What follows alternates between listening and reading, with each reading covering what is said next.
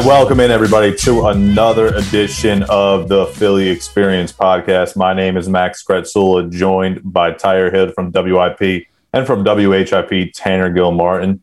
Gentlemen, another crazy week as far as Eagles, Sixers, and Phillies go. Phillies going to play a doubleheader today, and the Sixers obviously have that big matchup coming up with the Brooklyn Nets and the Eagles.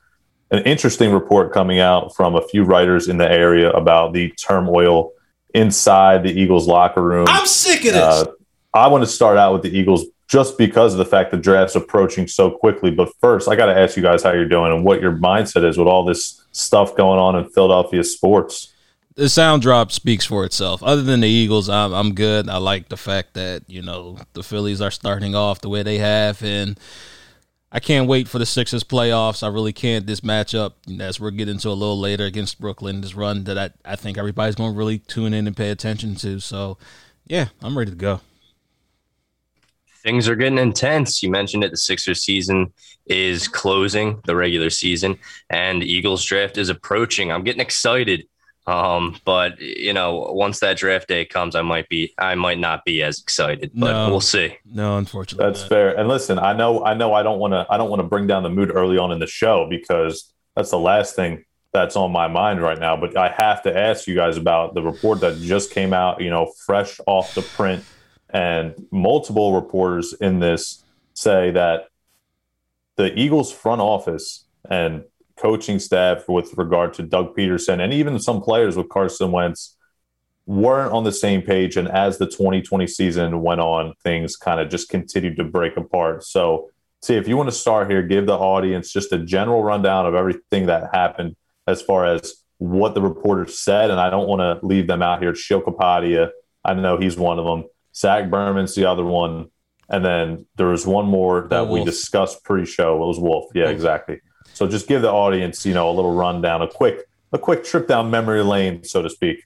So for anybody that's basically living under a rock in terms of Philadelphia sports, there is this article that came out um, from the Athletic, as Max just mentioned. Um, it was produced by Sheil Kapadia, Bo Wulf, and um, Zach Berman, and it's pretty damning. It's a matter of fact, it it states the state of affairs of the Philadelphia Eagles in terms of how the power structure is within the NovaCare complex, and it it really explains a lot. It, and it's it's there's some damning things in this article. So I I picked out a couple of a, a couple of you know parts of the article. So, in this particular part that I'm about to describe, it talks about how um, during the championship year, the, the year the Philadelphia Eagles won the Super Bowl in 2017, you know, it, it talks about some of the things that Doug Pederson even had to go through.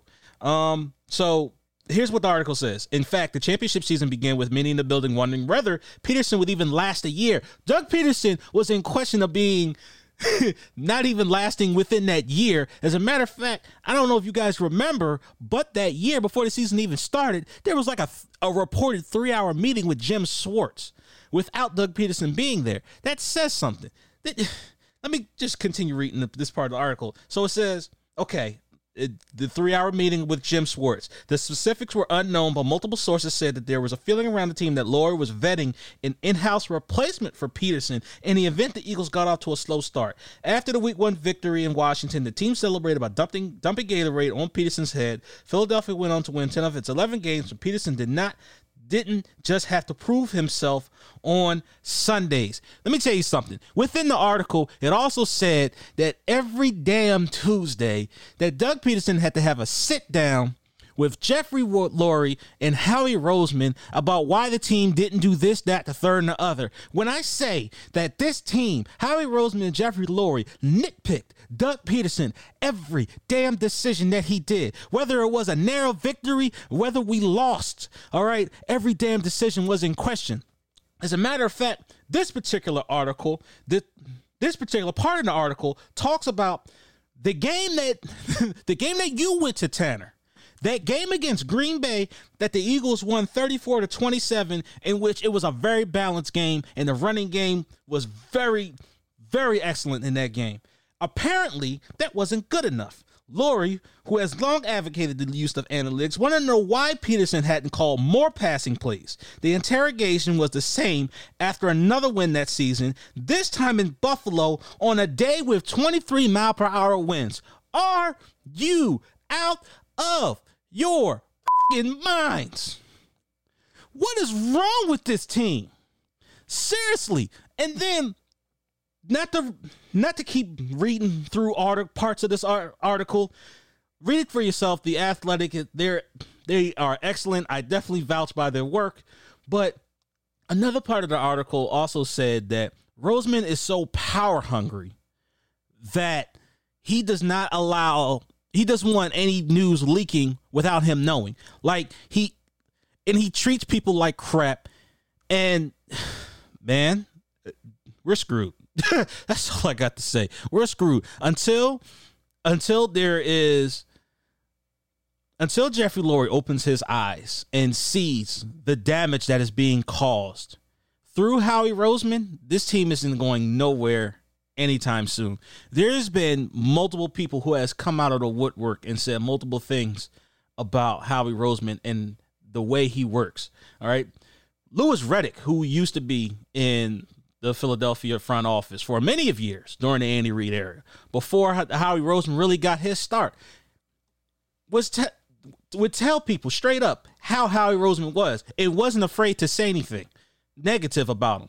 All right, there's a reason why we can't always necessarily get the top end free agents in this in this city on this team. There's a reason why we always go for the coaches who look like a bunch of yes men. All right. This is the reason why. Because Howie Roseman is power hungry.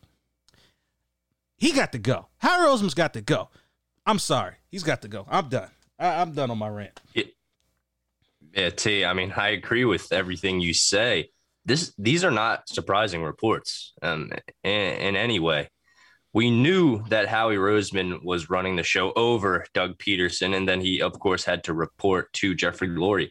But just seeing that Doug Pederson every Tuesday had to meet with Jeffrey Lurie and Howie Roseman, and they were questioning him about what he did, he was basically just checking up. They were checking up on him every Tuesday, uh, correcting what he did wrong, even if it was a win, um, which it, it does happen. But every Tuesday for the the head coach of the football team doesn't make sense to me.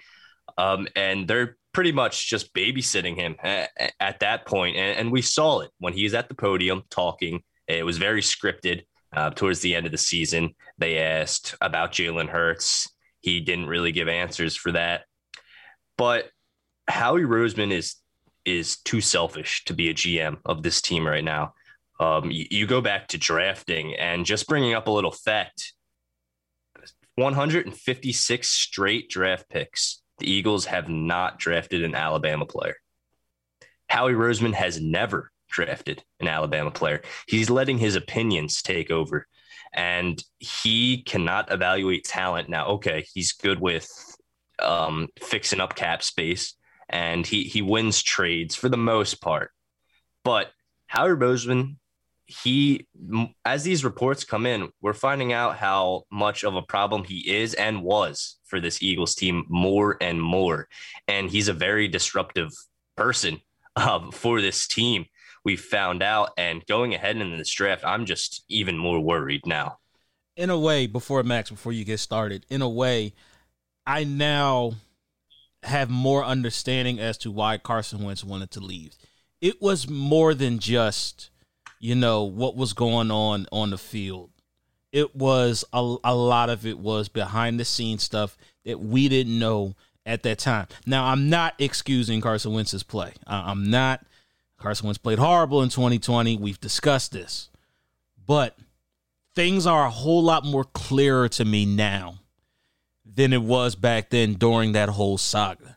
I now understand. I now have a new light. As a matter of fact, guys, I sent you um, yesterday on Instagram a video from a couple years ago of how Trey Burton, former tight end of the team, also a major part of the Philly special, how he talked about how the structure dynamics within um, within uh, the couple of organizations that he's been with and how they're different.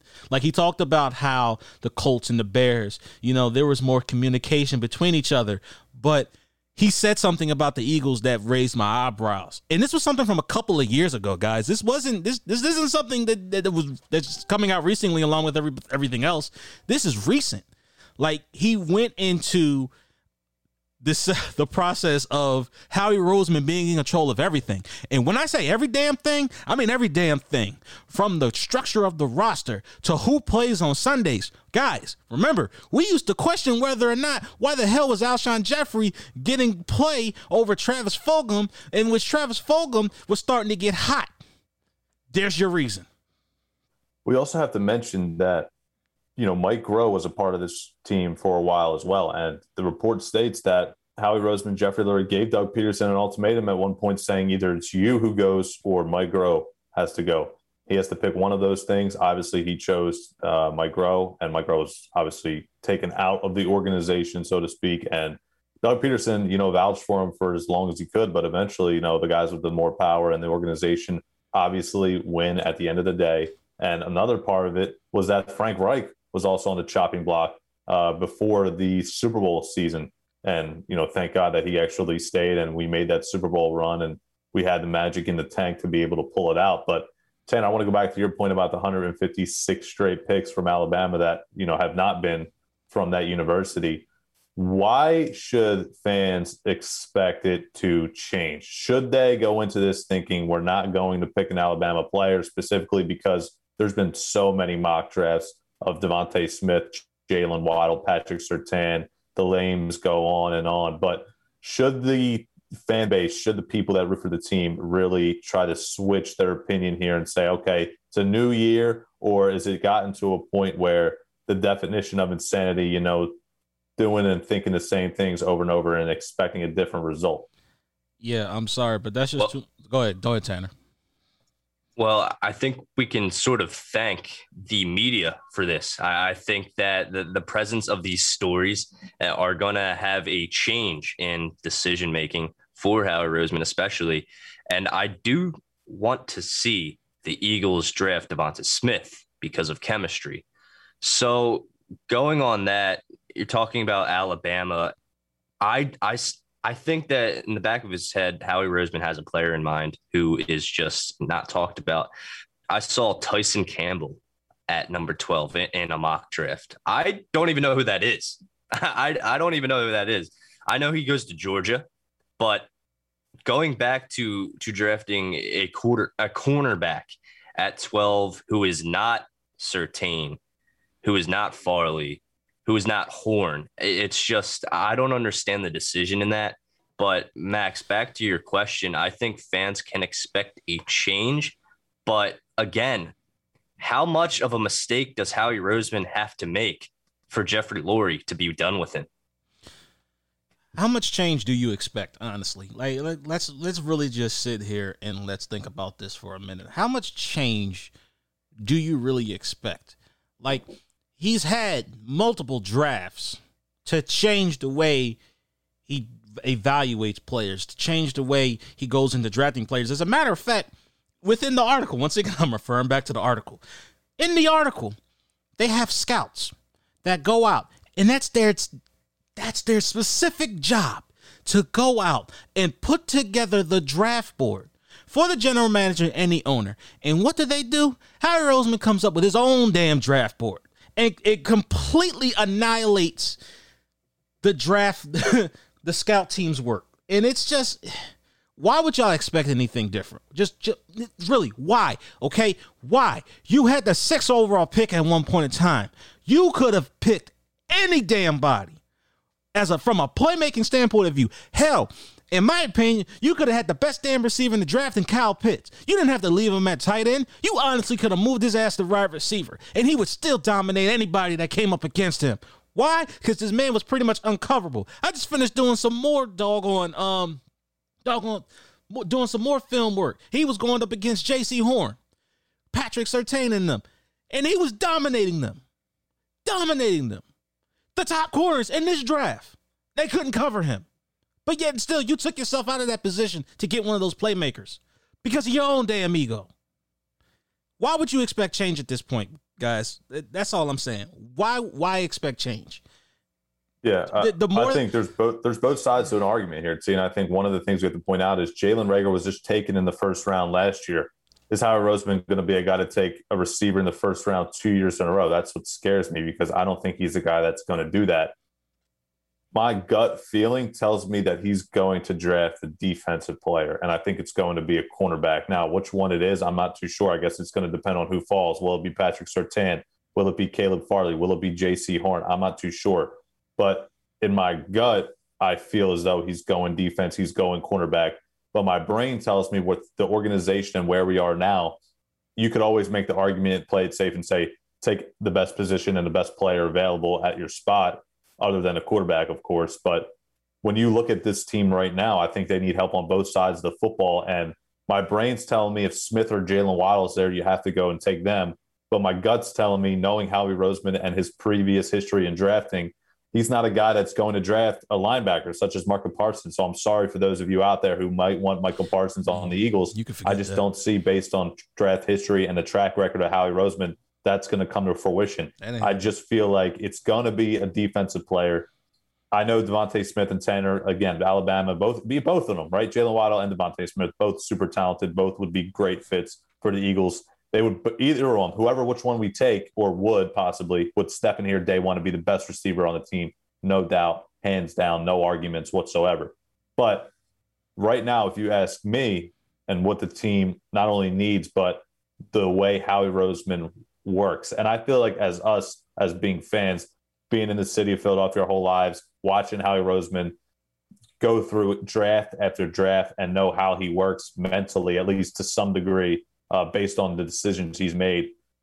I think that we can all, in some sort of way, come to the conclusion that he just will not take a receiver two drafts in a row. And if he does, and if he does, that would just be uh, against what we have seen and his draft track history previously, right? It it it would honestly. Um, though I wouldn't put anything you know against him because you know a couple years ago they drafted Arcega-Whiteside in the second round, and then they draft Jalen Reagor in the first round. So I wouldn't necessarily say that's completely against him. My thing is this though: it, it he just goes against common sense. Let's be honest here. Um, you discussed it.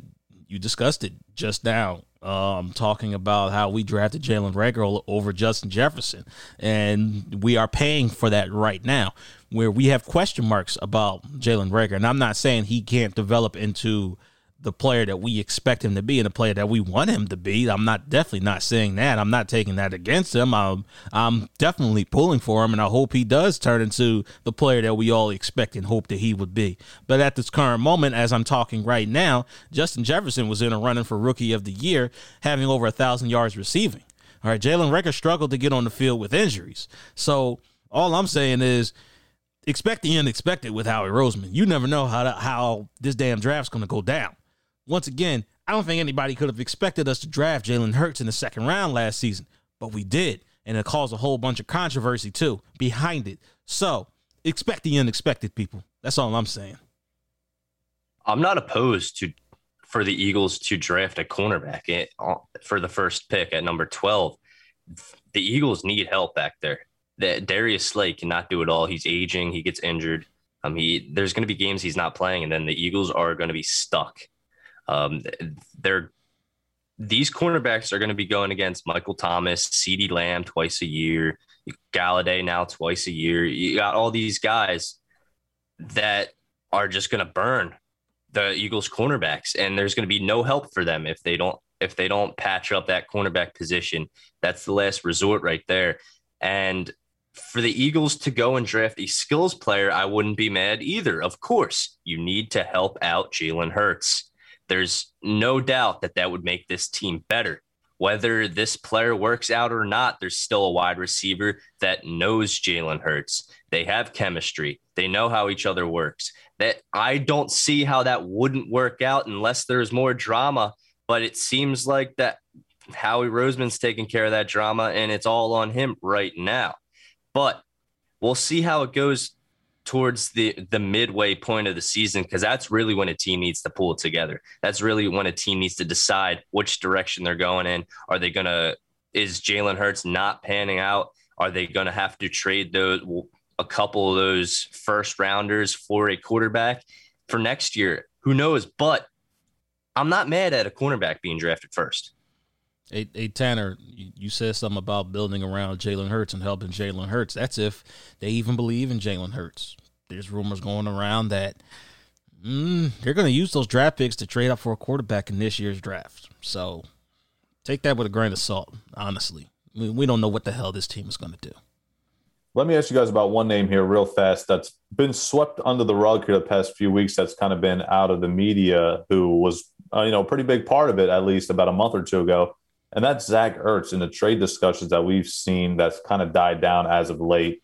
It is April. The draft still hasn't happened yet, but do you guys expect a move to be made with Zach Ertz? You know, we saw rumors of him going to the Chargers. We saw rumors going to the Buffalo Bills, possibly. Neither of those things have happened yet. Is it going to be something that drags into the summer? Is it going to be a draft night deal to get the Eagles maybe back up into the first round, which they're rumored to do in some cases? So that also is a possibility too. So he, the way his contract is set up, there's a June one designation on his contract. So I believe something is going to happen to Zach Ertz before June first, whether that be he be traded by June first or being released by June first. Either way, you know something's going to happen to Zach Ertz. I I just don't have the faith that he's going to come back this season, and you know it is unfortunate considering how great he was in the Eagles uniform and how great he was for us. Sure, I have my complaints about Zach Ertz, but I'm not going to deny what he brought to this team and the amount of t- attention that he demands from a defense when he's out there. So it's a it's a shame, but I, I do expect something to happen to Zach Ertz. He, he's not going to be in the team by by the start of next season. Now the Eagles they were looking for a third day draft pick for Zach Ertz, and I think they're they, I think Howie Roseman is going to eventually settle for less. It really is depending on the, the market at this point. Now, I'm surprised that Zach Ertz is still on this team. Um, but I, I do think that we're going to be, as fans, disappointed in the return back for Zach Ertz. Now, to wrap up this Eagles point here, and I want to end it on you know, a more more of a positive note than what we're accustomed to, at least the past few episodes, and you know what we've gone through, uh, especially last season as fans in Philadelphia regarding the Philadelphia Eagles.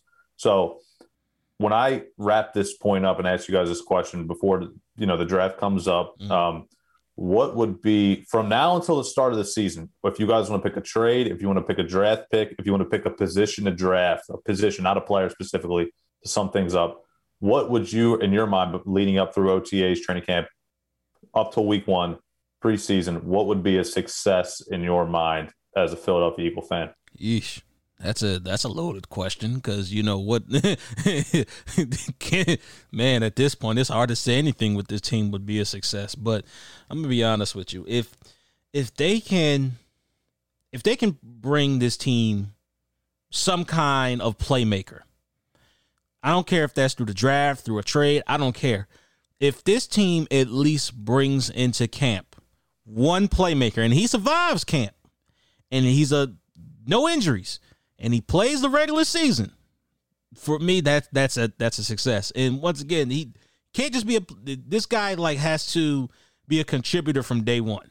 He can't he can't be a guy that's, you know, on the injury list and you know we don't know the status of his play week in and week out. No this guy has to contribute from day one. I don't care if it's on the offensive side of the ball or, or on the defensive side of the ball at this point. But you need some form of a playmaker on this team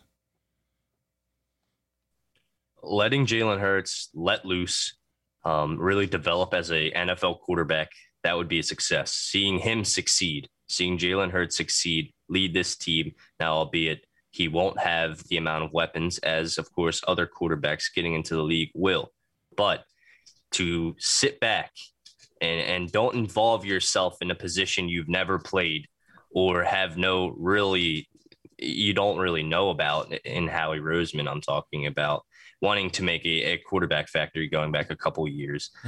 But I it's think ridiculous. Howie Roseman, uh, to help this team, he needs to step back and, and let these players play the game. let the coach coach. Now that's not going to happen because Nick Sirianni is a rookie coach, and and we know who's really pulling the strings in that department. But for these players, they don't need the drama. They've already had to deal with it for years and years. Talking about the veteran players, every season they've had to deal with it. But for Jalen Hurts, just to let loose, do what he does best. He has a great work ethic. I think he's a great player. And I think Jalen Reagor, especially, I think this is going to be the year that he's going to prove himself. So I'm excited for that. But Howie Roseman needs to not be involved as much as he is for this team to be successful.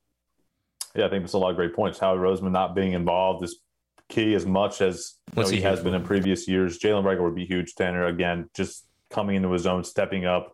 I know the thumb injury he missed, you know, almost half the season, a big chunk of it which kind of hurt any momentum that he could have built. And he missed, you know, a lot of practice time and things like that. I would love to see him break out because we would certainly need it, especially if we go defense in the first round on that side of the ball. You're going to need them to step up, um, especially if you, you're not going to be able to bring in a, another name because we don't have any cap space. So you're really going to have to work with what you have.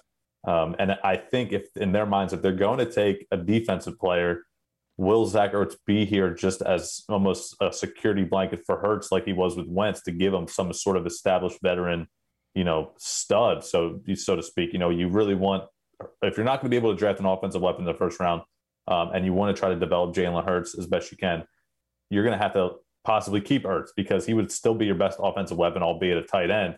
But you got to give Hurts weapons if you want to surround him with talent and let him succeed at the highest level. Yeah, real quick, I just want to add on to what I said earlier about the cornerbacks really having to deal with uh, the amount of wide receiver talent that they will have to uh, opponent wise. You have Mike Evans, Chris Godwin, Keenan Allen, Julio Jones. These are the guys that are going to be running up and down the field all day if the Eagles do not have help at the cornerback position. So that's oh, just oh, no! more so why I wouldn't be mad that there's a, a cornerback drafted first. Well, gentlemen, only a few episodes left of the Philly Experience podcast before the draft comes there in late April. So I know we're all excited for it. I know we can't wait. I just hope we get a name called that we uh. recognize and that we know is good. So that's something you can never bank on with Howie Roseman that's, and the Eagles. Yeah. But let's let's transition here and talk about a team that's you know part uh, you know early on in their season, I guess you could say, right? Only nine games in, the Philadelphia Phillies first place. Oh yeah. They got rained out the other day against the Mets, who played doubleheader and play four game series uh, against the New York Mets, who they've seen recently, obviously over last weekend. But before we get into the Mets series, we have to touch on these these games with the Braves, right? And we were able to take one out of three. Uh, it's obviously not what you expect, considering the first two games of that series were losses with our number two Zack Wheeler on the mound, our number three what? Zach Eflin on the mound. So I think we can all be excited with a six and three record. There's obviously still question marks, and there might be question marks in these specific categories throughout the rest of the season, at least until we either make a trade or somebody takes the reins and steps up and I want to pinpoint the center field position still and start off with that. Maybe even touch on Andrew McCutchen, who's struggling. He's batting 179. He's still Andrew getting on base and taking his walks. Second on the team in walks right now with seven behind Harper with eight. So I guess the first thing to mention here and ask you guys Roman Quinn and Adam Haseley have not gotten a job done in the platoon role out in center field. Is it time to go down to the alternate site, either bring up Scott Kingery, either bring up Odubel Herrera, or is it still too early to tell? Let me tell you something right now. All right, I, I'm sick and tired at this point of looking at Roman Quinn. I am. Roman Quinn is only good when he's on base. Other than that, he is completely useless. All right.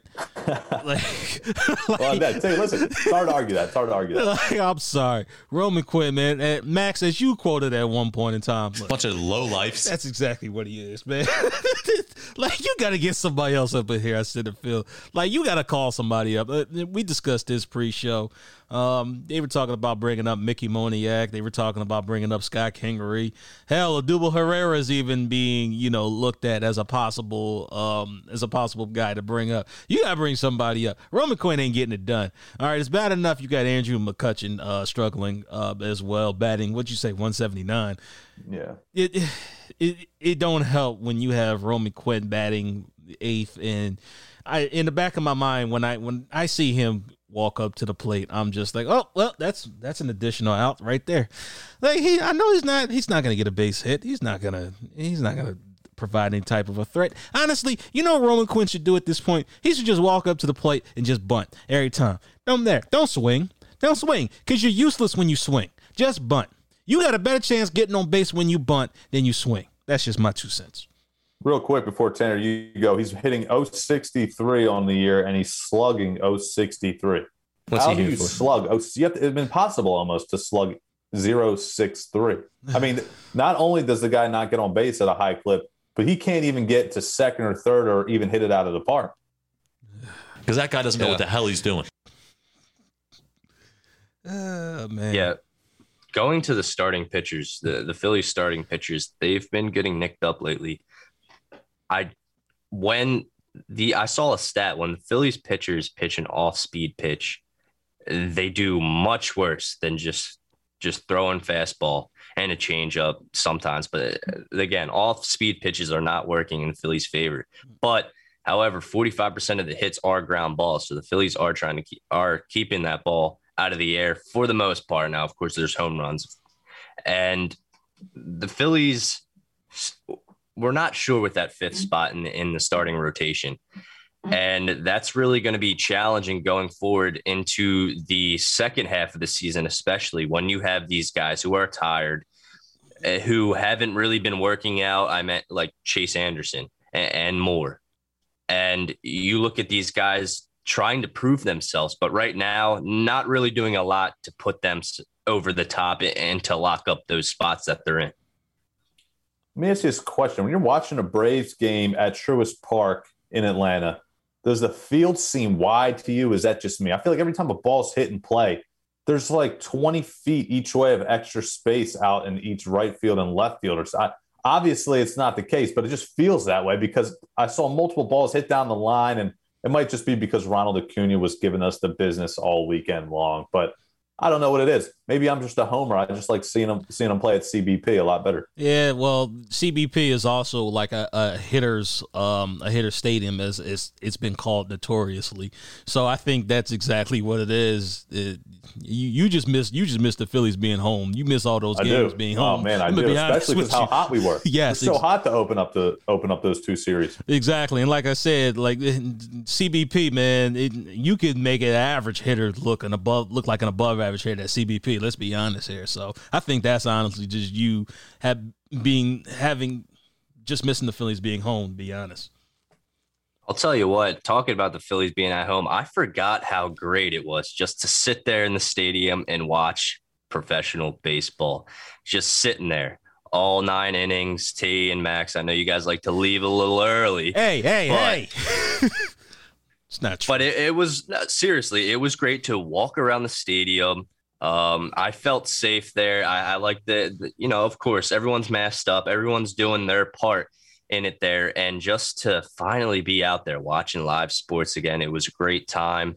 And eh, now, albeit the pretzels are like seven dollars, and, and and there goes with concessions, but yeah, Phillies baseball. It, it it was it's great to uh to watch it come back. Great to be there in person, and I'm excited for this team now. Of course, they dropped three games. People were thinking it was going to be a perfect season. Unrealistically, I had a lot of people after each win say that the, this Phillies team was going undefeated, but of course, uh, this team is proving how human they are um, in, in these past losses. And now Vince Velasquez, that loss, uh, that's all on him, and he, he took the blame for that.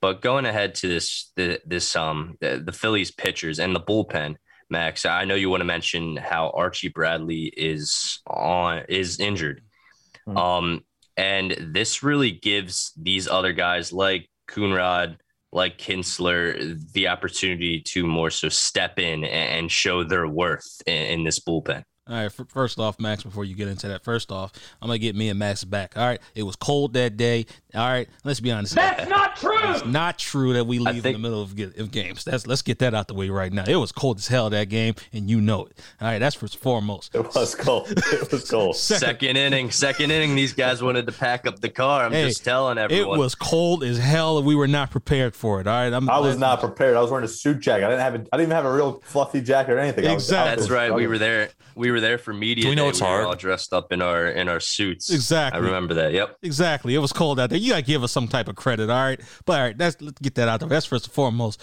Secondly, all right, I am sick of Vince Velasquez. All right, please. Vince, I don't need to See, see. I don't need to see no more of Vince Vince Velasquez. Velasquez. Him too. goes on and on. Y'all already know about Hector Neris. Now I'm going on my rant about uh, Vince Velasquez. I'm done with him. All right, I'm sick of the potential that he shows, and then all of a sudden that potential is yanked right up from under my feet. I'm sick of it. It's like Lucy with the damn football. I go to kick it, and that some bitch ain't there. I'm sick of it at this point. All right, I am done with Vince Velasquez. Get rid of him. You know what, Vince Velasquez, straight up, just Get the f- out. get out.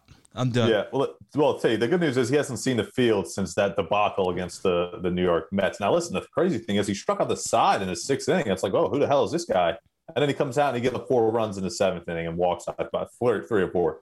I don't think you'll have to see him in the Phillies uniform much longer. The mm. problem is Archie Bradley goes down with the injury. They recall JoJo Romero, who I thought should have made the damn team to begin with, the uh, second lefty out of the bullpen.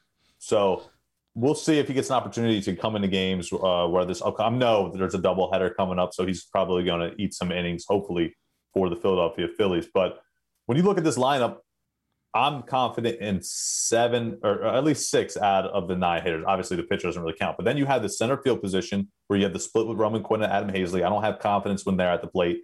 The other guy who we haven't, we, we touched on briefly, but Andrew McCutchen, again, hitting 179. He's in the leadoff spot, which is kind of concerning because he doesn't get hits. Now he gets his walks, like I mentioned, but he's not on base enough for my liking.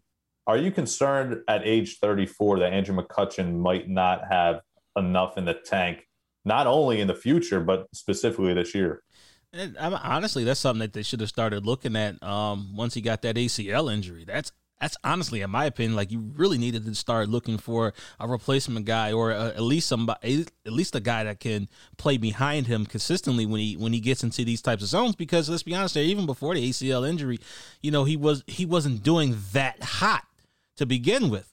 So he has these streaks where okay, he he might get a base hit here and there, but for the most part, him being in the leadoff spot, that's that's really disappointing, especially when you're trying to you know set the tone early in a game. So it, it's something that should have been looked into a while ago. To be honest with you.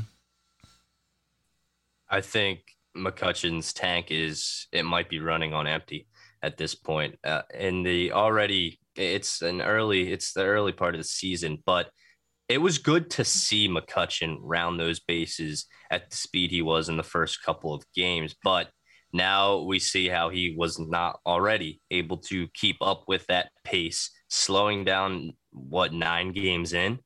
And definitely, to I see your point, wouldn't have hurt to go out and find a replacement last season, especially. We had guys switching in and out um, every game when, when he wasn't there.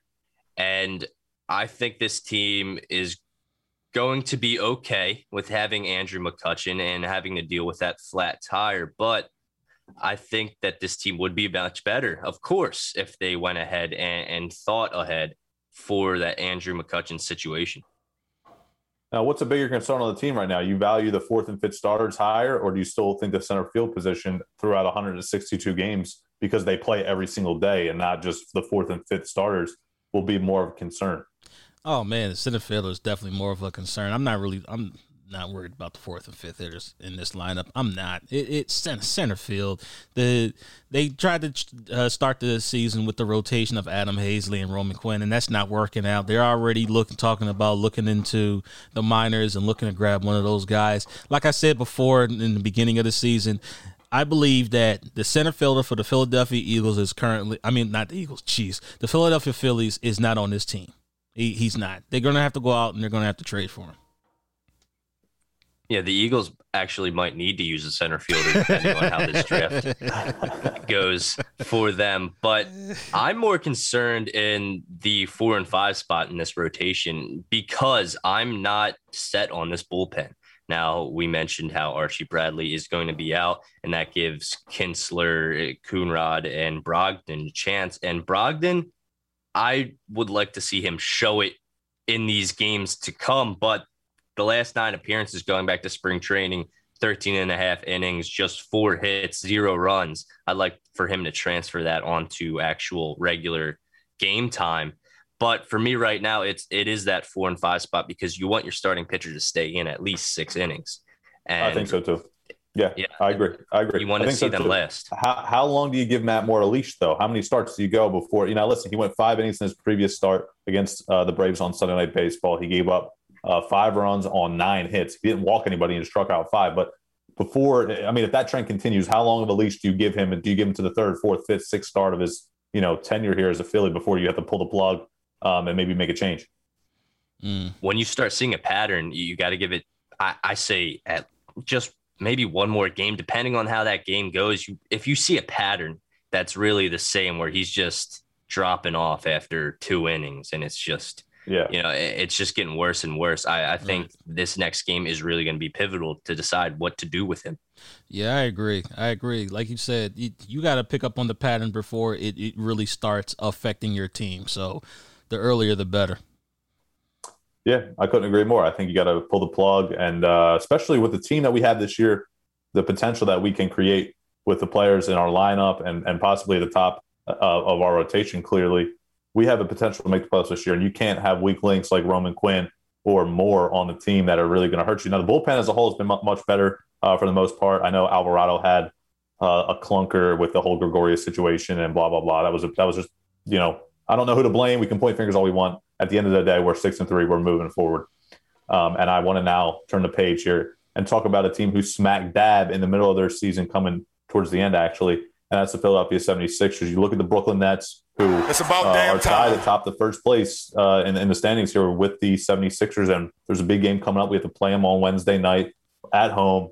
The Nets and T Wolves are actually going to go at it uh, today, uh, which is Tuesday. But that could give us a potential advantage going forward because they play in the afternoon. They got to hop on the plane and they got to fly from Minnesota to Philadelphia without James Harden with the hamstring injury. So this is a huge matchup because obviously there's a two game swing depending on what team wins. First place in the Eastern Conference would be huge because that means we we would have to uh, you know or get to I should say avoid the Milwaukee Bucks there in the second Woo! round of the playoffs. When you guys look at this matchup here, Embiid clearly looks like he's back to his normal form with that knee injury. He still has the brace on it, but he looks to be back to being that superstar MVP contender, dropping 36 points against the Dallas Mavericks the other night. With Lamarcus Aldridge and Blake Griffin now being added to an already stacked Nets team, do you guys really buy into the fact that they're they won't be good enough on the defensive end to stop the Sixers? Or do you just say they got three Hall of Famers on their team? The Sixers have to get lucky in order to, you know, pull out a victory. Not only in this game coming up, on, you know, obviously one game is different than seven, but also possibly in the playoffs. Max, I told you over there in Brooklyn, up there in Brooklyn, they built the fucking Avengers up there. All right, let's be honest here, but their their main thing is to dominate you with their offense. That's their main thing. Where their weakness is is their defense. In that one, you can score on this team. I'm not going to say they, they completely don't care about defense, but you can score against this team.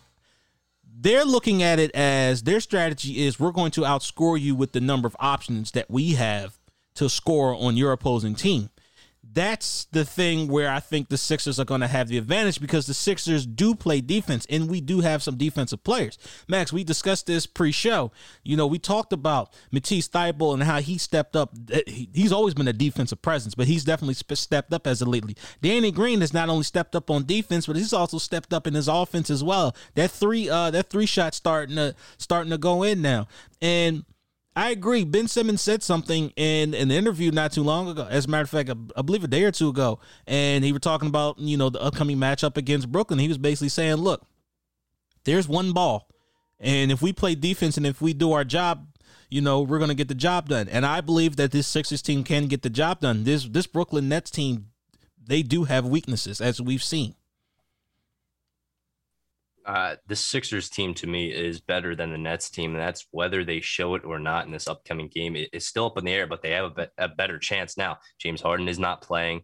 Who knows if Kyrie Irving is going to play? I mean, it's really just his decision. Kyrie Um, Irving doesn't he even know if Kyrie. Irving's doing. doing Right. exactly. Now, of course, he is going through personal stuff too, but for him to be on a team and for him to just be the way he is with wishy-washy and not showing up and, and deciding when he does that, that hurts a team.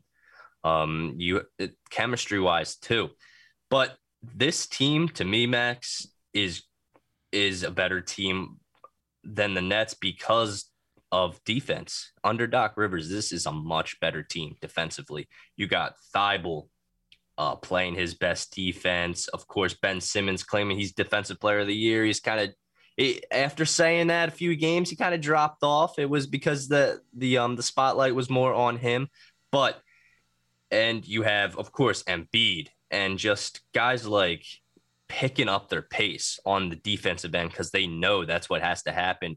They see these teams ahead of them, that which is few, but they see in the overall rankings, I believe it's the Utah Jazz, right? That that is first overall.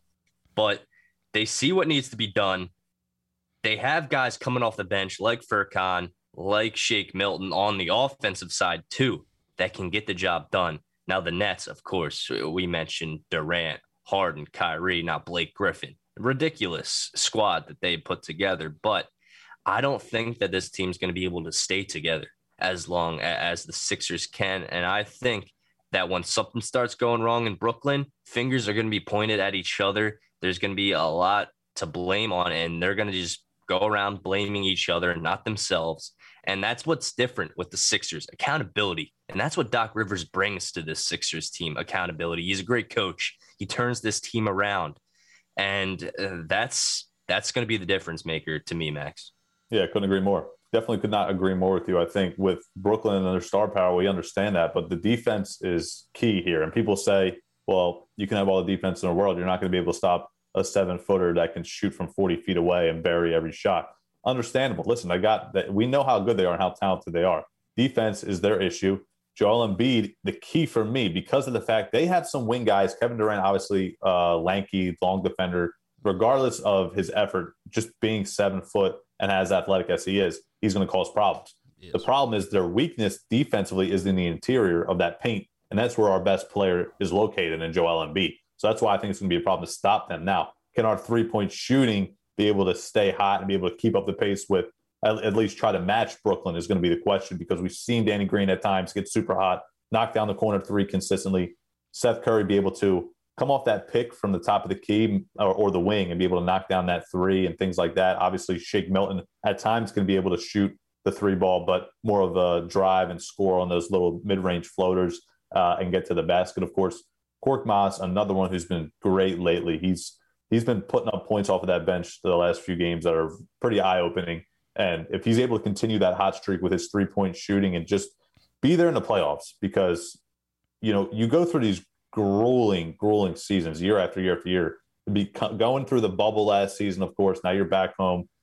So much has gone into these last, you know, 14 months for these players, and if you're able to just build some momentum and get into the playoffs, you really got to take advantage and cherish these opportunities because mm-hmm. once you're out of those playoffs, you got to wait, you know, six months to just get to the regular season. Then you got to go through a whole other grind of the regular season.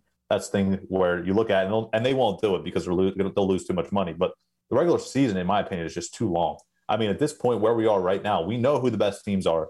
We know that it's the Sixers and Nets, and maybe the Bucks is the third team. We know with the healthy LeBron and AD and Kuzma, the Lakers uh, are probably better than the Jazz, but the Jazz are up there. The Suns, of course, the Clippers. There's seven guys or seven teams, excuse me, with a chance to win the title, in my opinion. And we know that now. I just think it, 20 or 15 more games down the road, however many we have left, that's just more opportunity to get hurt. It's more, you know, wear and tear on the tires, more pressure on Embiid's knee. So I know it's tough because we're really fighting for that first spot. Like we had a little bit of a cushion. I'd say, all right, let's rest be here and there. You really can't because I just I want to take a grasp of that one seed. Of course, this upcoming game is going to be huge. But what do you guys think? Are you you, you are you in agreement with the regular season is probably just a little too long? Max, I think you're you're stating this from a selfish point of view. I'm going to be honest with you. I'm going to be selfish, man. I want a title in Philly. You can't blame me. Look, I no, I can't blame you. I understand you. You're trying to be selfish, but you, you got to look at the thing as a whole. I, look, I do not think that the regular season is you know long. It's you know the legends, the greats before have played it, and there's been no complaints. And look, man, here's the here's the interesting part, and here's the reason why I say it's not too long it's the back end I think that's probably the more store the more interesting storyline. Because any one of these guys who are playing from 7 through 10 those are the guys that's the reason why like for them this is their postseason. Like this is their chance to really push and get a chance you know, to get that spot in the playoffs, especially considering now with the new rule where there's a play-in tournament for those um for those teams that are 7 through 10. Like if you look at, I'm looking at the Eastern Conference right now. The Bulls are still in play. The Pacers are still in play. The Knicks, who have fought hard all hey, season on. long, on, they're in play. Horn, the, the, Bulls, the Hornets. You're gonna throw the Bulls at me. You doggone right. I'm gonna throw the Bulls at you. Doggone right. All right, all right. You know what? I ain't even going front. I ain't even going front. I am a stand for Zach LaVine. I ain't even. I am a stand for Zach LaVine. Oh, don't don't brother. judge me. Do not judge me. I love Zach LaVine, but also look at what look at what's happening in the Western Conference. Since the injuries to Anthony Davis and LeBron James, the Lakers have started to fall off. Now, if they fall to the seventh seed. Now they're going to have to participate in the play-in tournament in order to make the playoffs. All right, that knocks that knocks another team up the rankings. All right, You're, here it is, the Lakers, who are ob- the obvious expected team to go to the finals. Now they're going to have to fight and claw and nail for every single for every single game that they need that's why I just say no. Don't don't touch the regular season, Max. You're being you're being selfish, Max. Don't be selfish. Don't be selfish. Three and a half games, three and a half game cushion the Lakers have over that seventh seed. They're fifth right now. If they if they lose and get on a roll here on a losing streak, possibly without their two best players, it's possible. I can't see it. I don't think the NBA will allow it. The refs will start calling fouls on every other team that they play and make sure that they don't have to play in the playing game. But we'll see. Now, going deeper into this Dallas win, and it was really the second half shooting that propelled the Sixers um, in this win and really locking down Luka. Not so, of course, he he scored 32 points. He wasn't fully locked down, but to have him aggravated over there, really struggling with the field goal percentage too. We kept Brunson, Finney Smith, the Sixers. I, I, wasn't out there on the court, but the Sixers kept those three, their top scores, um, at fifty percent or lower, uh, field goal wise. Luka two of seven from the three. Brunson, I believe he went oh, oh for three, and uh, Finney Smith two of seven. So these guys were locked down perimeter wise, and you go to you go to guys like again Furkan Korkmaz, can we just talk about him for a second? Oh. is just oh, impressive, oh, and I know Max. That's not your fit. That's not your favorite player. That is not your favorite player. But you got to sit back and admit, well, maybe I was a little too hard because there's guys like Danny Green out there who are who play worse than him at a, on a stretch of ten games and he is really becoming a valuable piece of this team. And for the people listening, Max right now is he has his head down and he's, he's shaking his head because he knows it's true. He knows it's true, life. and also we know how true it is because Max, when we post those score animations on our Instagram, Furkan Korkmaz alone gets 300 views on, on, his post, so there's definitely a strong fan base behind him. But going to Shake Milton to too, disruptive. He's playing disruptive, and these guys coming off the bench. That's what that's what is important for a team going into the playoffs, having a strong bench, having them show themselves. And I mentioned Matisse Thybulle playing his best defense. You go against OKC, he had three steals in six minutes, and just impressive. And yeah, the, the chemistry you can see develop each and every game more and more, especially when Joel Embiid's out there because he brings the team together. And now I know people are upset Ben Simmons gets like what six points in this game, but he is doing his part now. He doesn't have to be the flashy every scorer, but instead of going around people now, he goes through them. And I think that's that's what Doc Rivers talked about a lot. And also want to bring up Doc Rivers on on Furky. He said great rhythm. He's taking the shot he should take, and he's not trying to be fancy, you know, dribbling around. He's getting right to business. He's shooting right away. He he catches and releases that ball right away, and just paying attention to um, Doc Rivers post game. And I want to hear your guys' thoughts on this. A reporter asked about their next game matchup in post game. Doc Rivers sitting there and he's talking, and this reporter is asking about their matchup against Brooklyn, and Doc Rivers sits there and says, "Which is uh, this is obviously cap because this is." He says that he didn't even know that they were playing the Brooklyn Nets next game. He thinks about that. we know it's hard. Plane ride over, and that's that's cap. That, you know, Doc Rivers. It, it, the players know it. Doc Rivers knows that they have the Brooklyn Nets coming up. I just wanted to hear your guys' thoughts on that. This is at the end of the day, it's about business, man. We we just we we taking care of business. We on to the next one. We don't care who it is. We don't care how big the matchup is. We don't That's care. That's ridiculous. How, we don't care how you, everybody. He said he sat there and said he was not thinking about playing the Brooklyn. But, but you can't have that mentality. You you can't have that mentality of you know oh I'm worried about this team. That's why that's why a lot of teams mess up on when they're playing a team one night because they're looking forward to playing a super team the next night. You can't do that. You got to take it one game at a time. I respect his answer. I do to wrap this up, guys, I think first of all, Furkan Korkmaz, keep on, my dude. I mean, 20 points back to back games off the bench. That stroke is looking solid, man. I tell you what, uh, the three point basket is going to be needed. It's going to be needed, man. We need to be able to hit the three point basket in order to beat the Brooklyn Nets because that's where we're looking. I'm looking ahead. See, screw the regular season. I'm looking ahead to the playoffs, baby. Let's get this team rolling from the three point line. Matisse Thybulle step it up on defense. This team is perfect. It's the best Sixers team that we've seen in a long time. You want to make the Jimmy Butler argument a few years ago, fine. But I'm talking about everybody has a role on this bench right now. They fit in perfectly. George Hill, let's hope we get him back before you know uh, the the playoffs, which he says he will be, and we'll we'll be ready to rock and roll. With that being said, T, I think that's the end of it. Let's shut it down. Well, hold on. I just Good. want to bring up one more quote to leave these really? fans. With. All right. I paid attention. Tanner, better be I paid quote. attention. It better be good. I'm cutting you off, T. I'm cutting you off. It got more content. I was playing a you know couch reporter All at right. the end of this game because I was listening to these questions and a response that really got to me. Talking about looking ahead to the next game, uh, completely opposite of Doc Rivers. But when asked if this Nets Sixers rivalry can develop back into you know bad blood between these teams, but a really good solid rivalry, Ben Simmons said maybe if this team if they keep the same team, but they're looking to take out the champions, and that's the Lakers. And that's what Ben Simmons said. And that's the mentality that they need to have to be successful. All right. If y'all missed any of this excellent program, you can always go to philly-experience.simplecast.com. We are available on all major downloadable platforms, Apple Podcasts, Google Podcasts, Spotify. You can catch clips on our Instagram at the Philly Experience. Follow us on Twitter at the Philly EXP1 on Twitter. And yes, we will be doing a live draft reaction show in a couple of weeks from Thursday. And in case that you haven't noticed, it's going to be an interesting one, ladies and gentlemen. So stay tuned. Furkan Boss, baby. Keep it rolling. Get ready for a kicker drafted in that number 12 pick. He needs to learn how to wrap that thing up. Get off the blocks! Doggone it, Max. I'm sick and tired of you derailing this show. You dumbass. I'm here to tell you right now, we don't care.